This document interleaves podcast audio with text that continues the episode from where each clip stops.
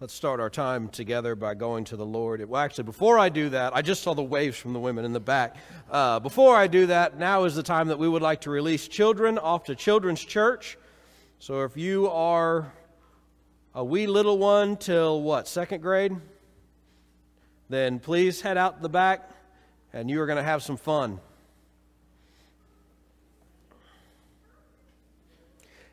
I want you to know that every time I forget to do that, I get in the car and my wife just looks at me. Like, I don't even care what you said today. You messed up. With that in mind, let's go to the Lord in prayer. Our gracious God and King, Lord, we come before you now, God, and we praise you that, that you are sovereign over all things. God, we praise you that you have given us a mission. Lord, as the song we just sang it said, let to our mission be true. And God, we know our mission because you have given it to us and you have told us to go and make disciples of all nations. And the reason we are even having a conversation about getting the gospel to every home is because that you have given us that purpose. And God, if anything, we should repent, for, repent to you from all the other things that we've made church beyond that.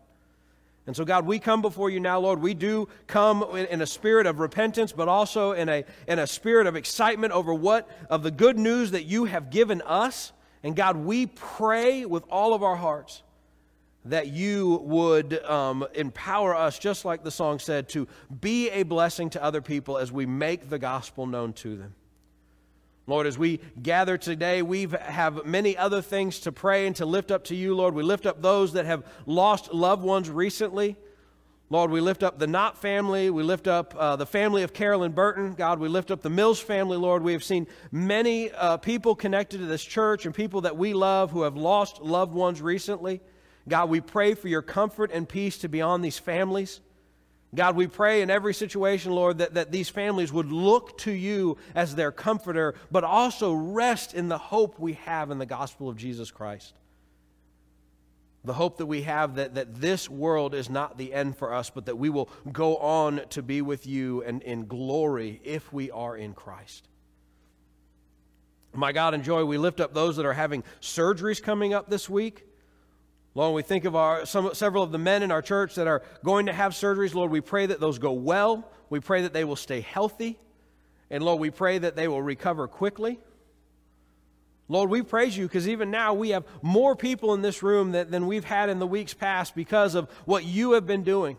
God, whether it is through vaccines that allow us to gather once again or, or through just the stirring up of, of hearts through the good word that you have, have laid on them. Lord, we praise you that we are gathered here today. But God, help us to remember that we are not gathered here just to do some singing and hear a sermon.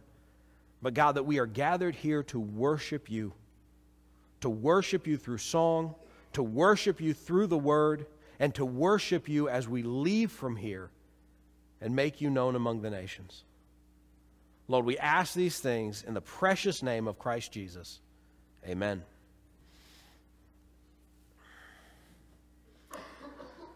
You know, when I was a younger person, I was never really that worried about safety. I was not a, a, particularly, I was not something that I particularly thought of when I made decisions in life. I, I was in particularly not necessarily worried about my safety. I didn't think about whether things were a, I don't know, a good idea or not. Jump off a cliff into some water? Absolutely. Hold my stuff.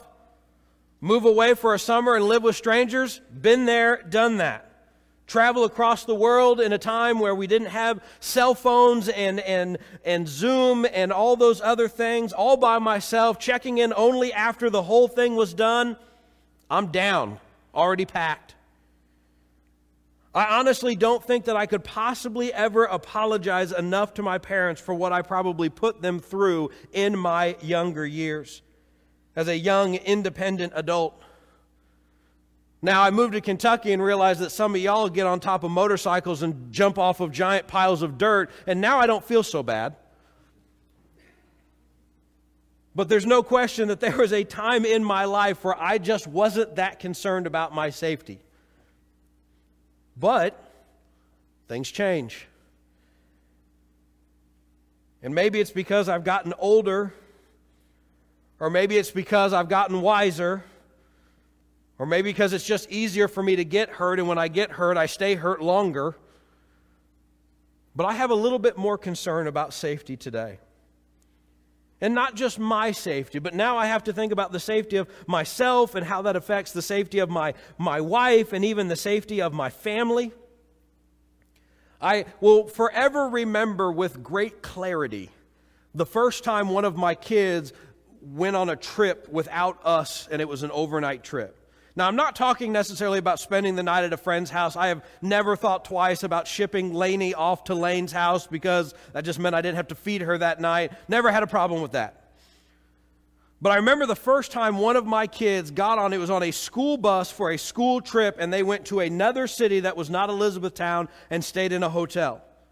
And I remember that first night that she was gone, I was laying in bed, wide awake, far too worried about the situation. My brain just kept rolling over scenario after scenario of what would happen if. What would happen if she got separated from her friends? What would happen if, if, if, she, if she got lost in the hotel? What would happen if some evil person with intent to do evil things managed to cull her from the herd? Even as I do think about myself. I have come to a point in my life where there are certain activities that I don't do that I used to do with very little thought. It seems like for the first time ever in the last few years, I have said the thing, Josh, maybe you can relate with me on this. I've said, you know, I'm over 40 now. Maybe I have no business doing this when there's no one around me to call 911. I have done a few things in my life that involved ladders, climbing, stretching. Never even thought about, well, what, ha- what would happen if I fell off the roof? I have those thoughts now. And think, you know, I really don't want my wife to come home and just see me laying in a hump, uh, in a crumpled pile in the front yard. And since Sharon just looked at Dave, I'm assuming he hasn't learned that yet. Suddenly, my need for safety has changed and my appreciation for safety has changed. This is partly because I've come to the realization that this world is not safe. Now, I know that the world may be a little less safe than it was 20 years ago when I was acting a fool. But I don't think that it's necessarily that the world has become less safe. It is just that I have become more aware of the danger. And safety is something that I desire. And a desire not only for me, but for my family and my friends and church family as well. I want to know that I and my family are safe from the things outside of them, safe from car accidents, so we wear seatbelts, safe from evil people, so we have things like cell phones and we make sure we follow the rules and, and I keep a close eye on my kids, safe our, having our home safe so that we lock the doors and we keep things in our house in order to protect our house. We want to be safe from the weather, and so we take care of our house and make sure that they are built well and, and, and protect us from the elements and that we know what to do if heaven heaven forbid, a or tornado should come through. I also want to know that myself and my family are safe from the things that actually happen inside of us. There's a reason why we have face masks and hand sanitizer in the midst of this pandemic. There's a reason why I go to the doctor regularly, and it's not just because I like to see my doctor. I don't. But because I don't want to find out somewhere along the road that, that there is something wrong with me that could be treated with medicine that needs to be addressed and is not being addressed. We worry about things like depression and anxiety and stress. And I want to know that my kids are safe mentally and physically. That if they have problems that they can talk to me. And that if they ever needed help that they would ask for it. Now, we often think of these first two safety from the things outside of us, safety from the dangers of the world, and also safety from the dangers of, of inside of us that, that may cause us trouble. But do we always think about this third kind of safety, which is I want to know that my family and that I and my, my, and my church family are safe spiritually? That they are ready to meet the Lord either in death or upon his return. Unfortunately, most of the time we don't think those questions and we don't think about our spiritual safety until we realize that our earthly time is drawing near. And suddenly we become very concerned about our salvation. And maybe even if you are the one that is going to be with the Lord, you suddenly become very concerned about other people's salvation. Because you want them to be where you are, right? I would argue that we as the church need to be every bit as concerned about the safety of the souls in this room and in our community as we do about their physical safety or their mental safety. In our passage today, we encounter a man who, who first sees all the things that make him feel safe fall apart.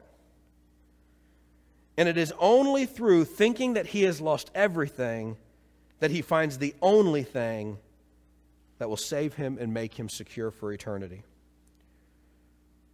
Turn with me in your Bibles to Acts chapter 16, and we're going to pick up in verse 22 and read through to verse 34. You see it on the screen already. And I want to give you a little context about what is going on here. In Acts chapter 16, we have the, the two kind of main characters, if you will, from our story is, is Paul and a guy named Silas who is traveling with Paul. And Paul and Silas have been going through um, different areas and they have been preaching the gospel. And in one particular town, they go through and they preach the gospel. And, and a, a, woman named Lydia gets saved and she becomes this huge person in the church. He writes about her later. But also, there is this slave girl. And this slave girl is possessed by a demon. And her demon possession allows her to tell fortunes and her owners are making a lot of money off of her. But as they go into the, the town and this slave girl begins to talk about them and, and, and make it known, and they finally they turn to her and they cast the demon out of this slave girl. And suddenly this girl is released from the enslavement that she's experienced for what we can only assume is almost her entire life. And while I have no doubt she was relieved and, and, and in awe of finally being set free, her owners only saw a lost income. And so, in light of this, they brought up charges against Paul and Silas, accusing them of things that they had not done, and stirred up the crowd, and ultimately had them beaten and thrown into jail. And this is where we pick up our story today. If you are able to stand for the reading of God's word, I would encourage you to stand. It is a long passage. We're going to be reading verses 22 through to verse 34. And the word of God says this The crowd rose up together against them, that being Paul and Silas, and the chief magistrates tore their robes off them and proceeded to order them to be beaten with rods. When they had struck them with many blows, they threw them into prison, commanding the jailer to guard them securely. And he, having received such a command, threw them into the inner prison and fastened, fastened their feet in the stocks. But about midnight, Paul and Silas were praying and singing hymns of praise to God, and the prisoners were listening to them. And suddenly there came a great earthquake, so that the foundation of the prison's house was shaken, and immediately all the doors were opened, and every chains, everyone's chains were unfastened. When the jailer awoke and saw the prison doors open, he drew his sword and was about to kill himself, supposing that the prisoners had escaped. But Paul cried out with a loud voice, saying, Do not harm yourself, for we are all here. And he called for lights and rushed in, and trembling with fear, he fell down before Paul and Silas. And after he brought them out, he said, Sirs, what must I do to be saved? And they said, Believe in the Lord Jesus Christ, and you will be saved, you and your household.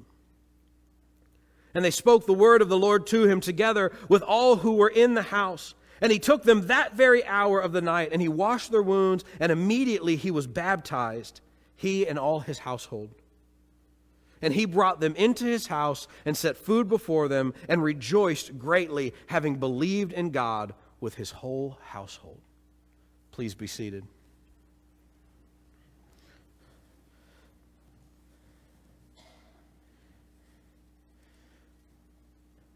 We need all the context, but I want to focus on just two lines of this verse today.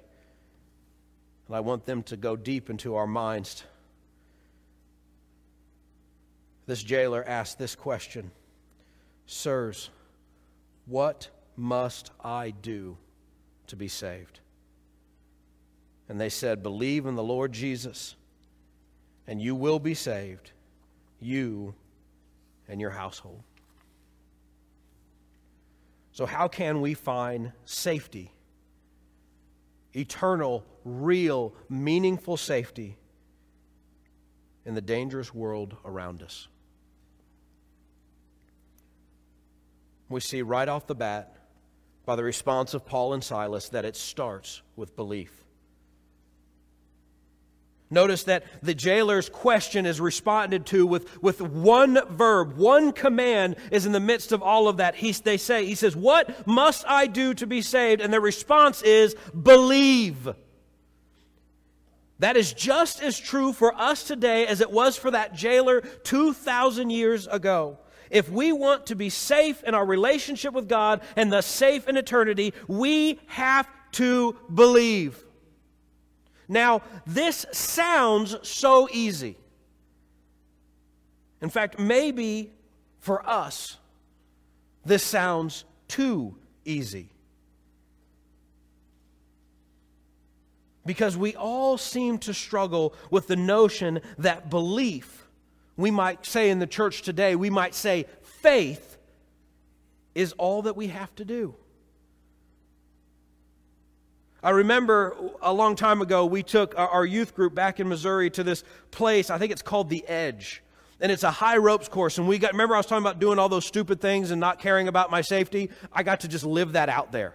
I got to do zip lines. I got to jump off a telephone pole to a trapeze bar. I got to do all kinds of stupid things. It was great. And one of the things we got to do is we got to climb up a telephone pole and then once you got to the top of the telephone pole, then you had to walk across a telephone pole to another place and climb again and go across. You got to kind of kind of be Batman. It was awesome. But to make that so I didn't die, they would put a, a, belay on us, they would put a harness on us, and when we would climb up, we would have to strap into a string up above us so that if we did lose our balance, if we did fall, the string would, the rope would catch us. And as we would get to the top of the thing, every single one of the, the students and myself that decided to go up that, that, that tower, that thing, we would always get to the part where we were supposed to just walk across a telephone pole that was horizontal. But the temptation was always to grab the rope. Because if we had a hold of the rope, we knew we were okay, right? And the guy on the bottom, he kept hollering at us. He's saying, Don't hold on to the rope. Don't hold on to the rope. Believe that the rope has you and just go. But we couldn't do it. Every single one of us got to the top, and if we would have let go with our arms, we would have had a better balance. We would have been able to move better. We wouldn't have put pressure on the rope and had it to kind of resist against us. It would have been better for us. But every single one of us grabbed that rope and was like walking around like this and trying to hold on to it, hoping that, that if we held onto the rope, that we would at least feel safer. And just like I and those other people had to grab that rope, often we think in our spiritual life that we have to hold on to something else besides faith to be right with God. The command is believe on the Lord Jesus Christ. And we say, okay, maybe I'll do that, but I'm just in case I'm going to add on, I don't know, tithing, generosity and I'm going to give away, I'm going to give to good things, and I'm going to do good deeds, or we're going to include service projects, or even we're just going to, I, know that it's just belief, but I just feel like I need to add something else to it. And we're holding on to a rope when in reality, it's not that we shouldn't do these things, it's not that they aren't important, but we have to understand those do not make us right with God. In fact, the moment that we try to try to argue that, that something that we have done that makes us right with God, we diminish the power of the cross.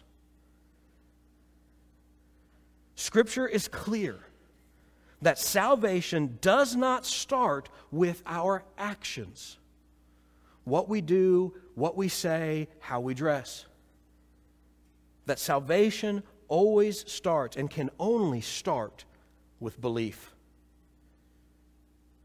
Paul says this elsewhere in the scriptures and to the church in Ephesus when he says, For by grace you have been saved through faith, belief. And that is not of yourselves, it is a gift of God, not a result of works, so that no man may boast. But it's not just belief. I want to I want to make that clear. It's not just belief as just believe in something, but it is belief in the Lord Jesus Christ. We look again to their statements and what they said. They said, He said, What must I do to be saved? Sirs, what must I do to be saved? And they say, Believe in the Lord Jesus. Have you ever met someone who told you that they were a spiritual person?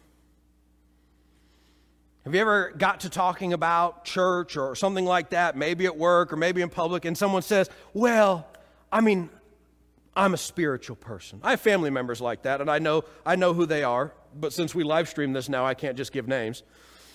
And they would say, Well, I, you know, I'm a spiritual person. I just think it's really important that, that, that I'm spiritual. And my thought is always the same, and, and I'm sure that it is just written all up on this face. And my thought is always, what the heck does that mean? To be a spiritual person.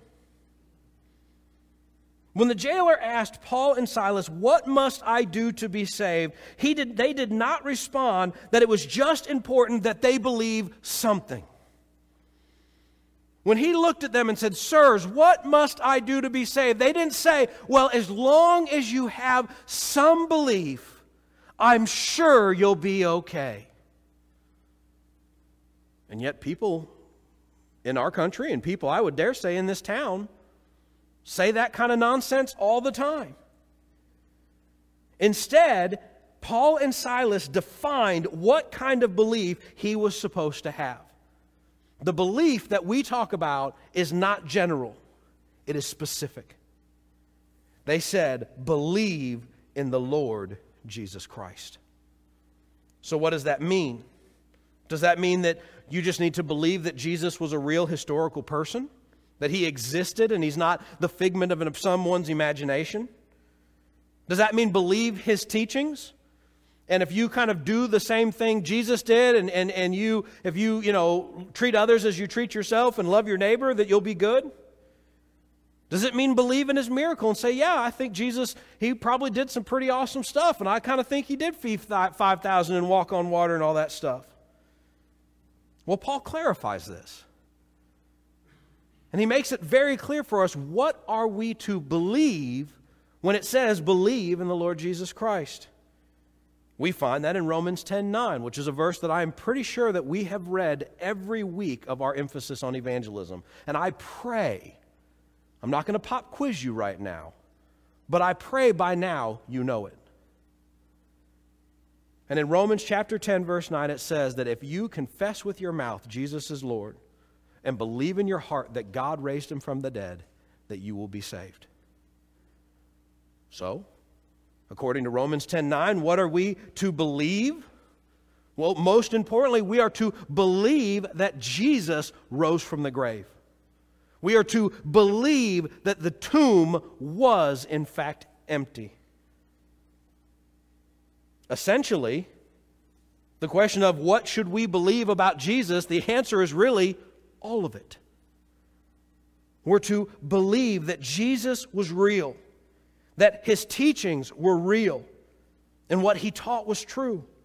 Believe that he really was the Son of God, God in the flesh, who died on the cross for your sins and for mine, and who rose from the grave three days later, defeating death and the grave so that we might live with him. It is not enough to just have faith in some abstract deity or being some sort of random spiritual person. We must all believe in the Lord Jesus Christ in order to have peace with God and safety in eternity.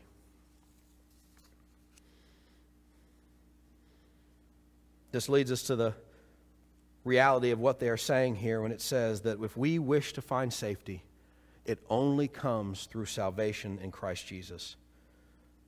Paul is very clear in his words to the jailer. He says, Believe on the Lord Jesus Christ, and you will be saved. There's no mincing of words there, is it? Sirs, what must I do to be saved? Believe in the Lord Jesus Christ, and you will be saved.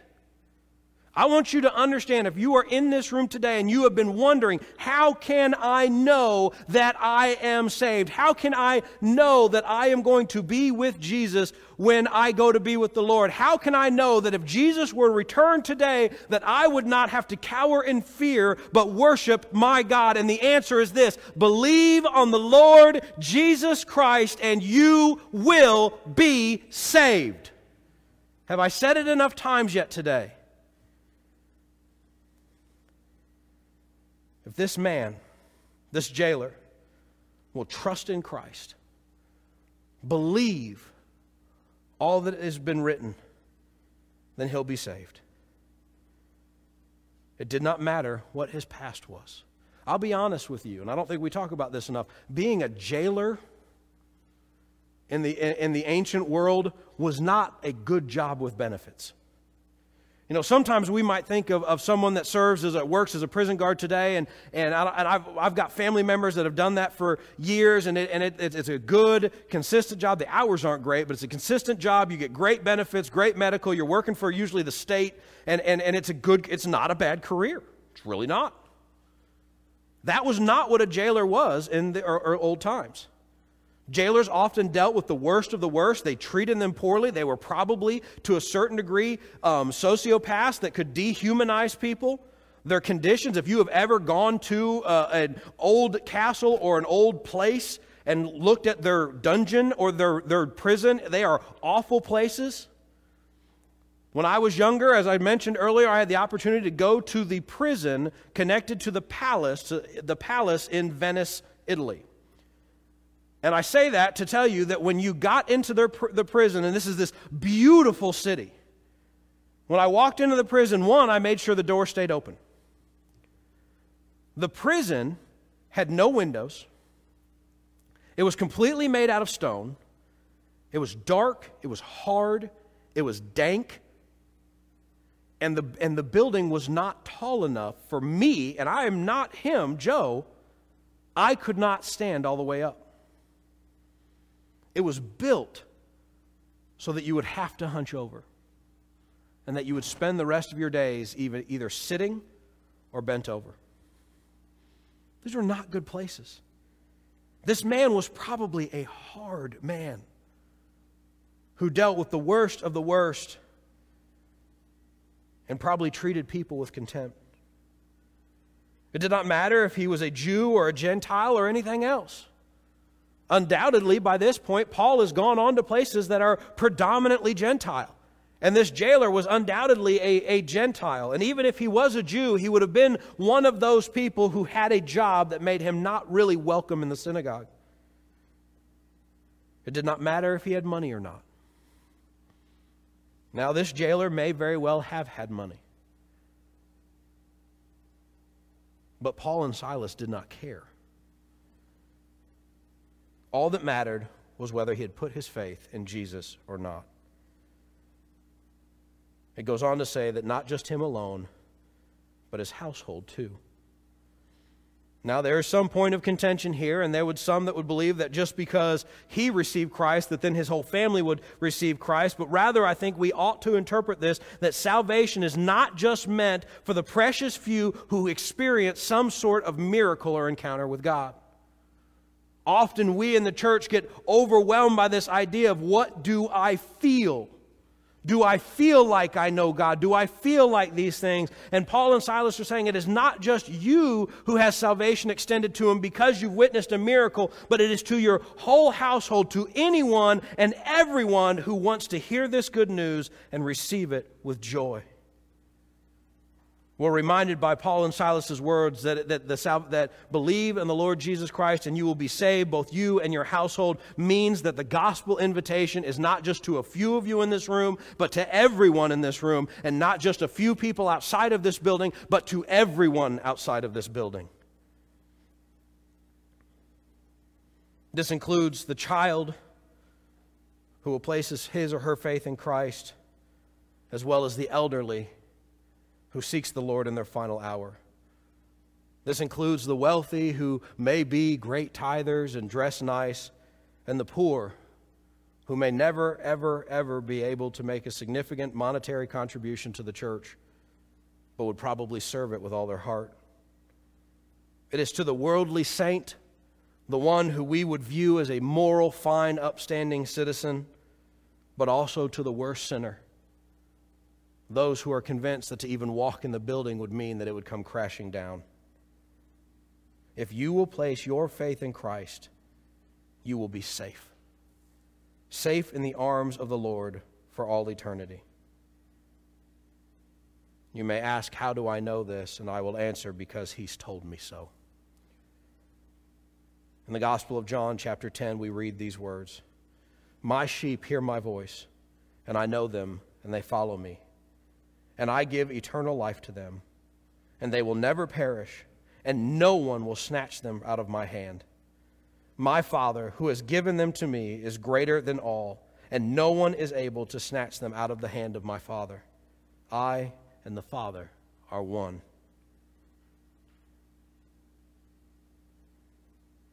Now, saving faith in Christ does not mean that, that you will be safe from all the things that the world can throw at you.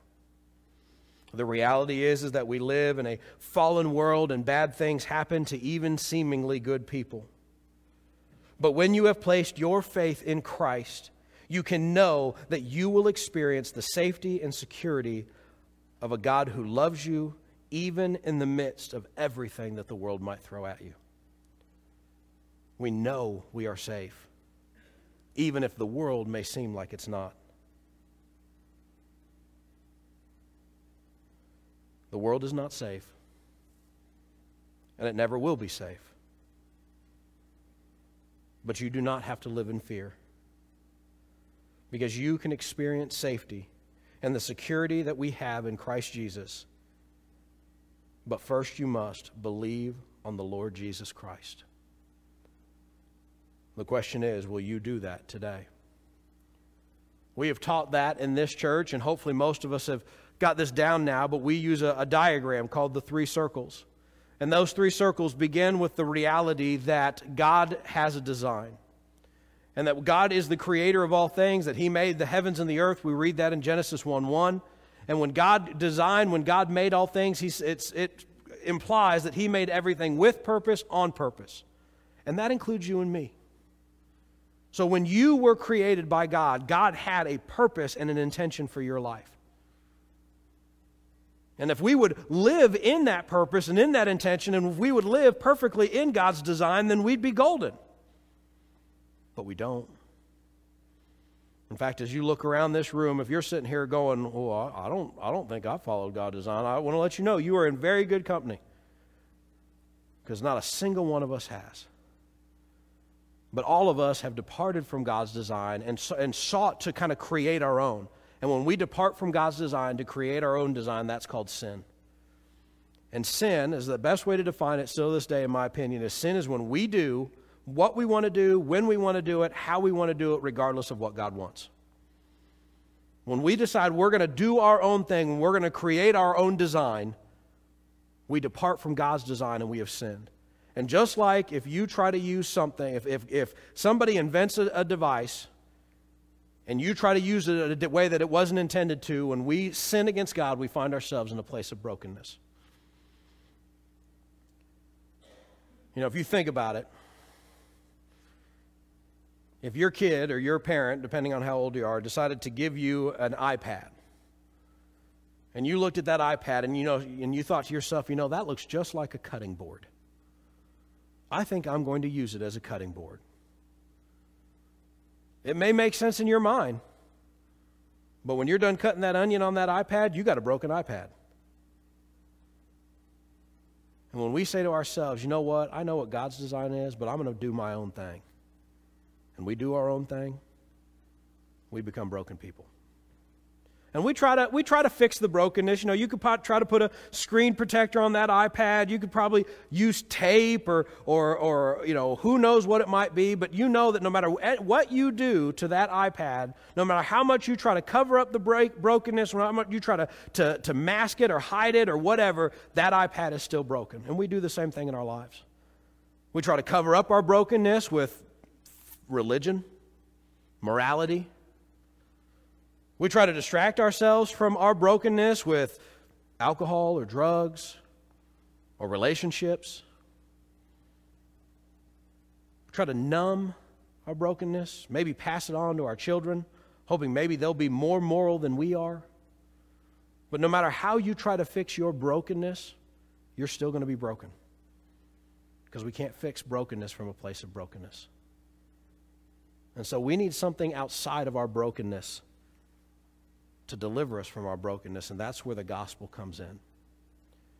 The gospel is the good news that we've talked about all morning that Jesus Christ, the Son of God, God in the flesh, came to a sinful world, lived the life we couldn't live, died the death that we deserved on the cross, was buried, and rose from the grave three days later. And as our scripture even said today, if we believe in the Lord Jesus Christ, if we believe that and we make Jesus the Lord of our life, then we'll be saved. We word it this way we say to repent and believe. And that belief is there to believe that Jesus is everything that he said he is, to believe that he rose from the grave.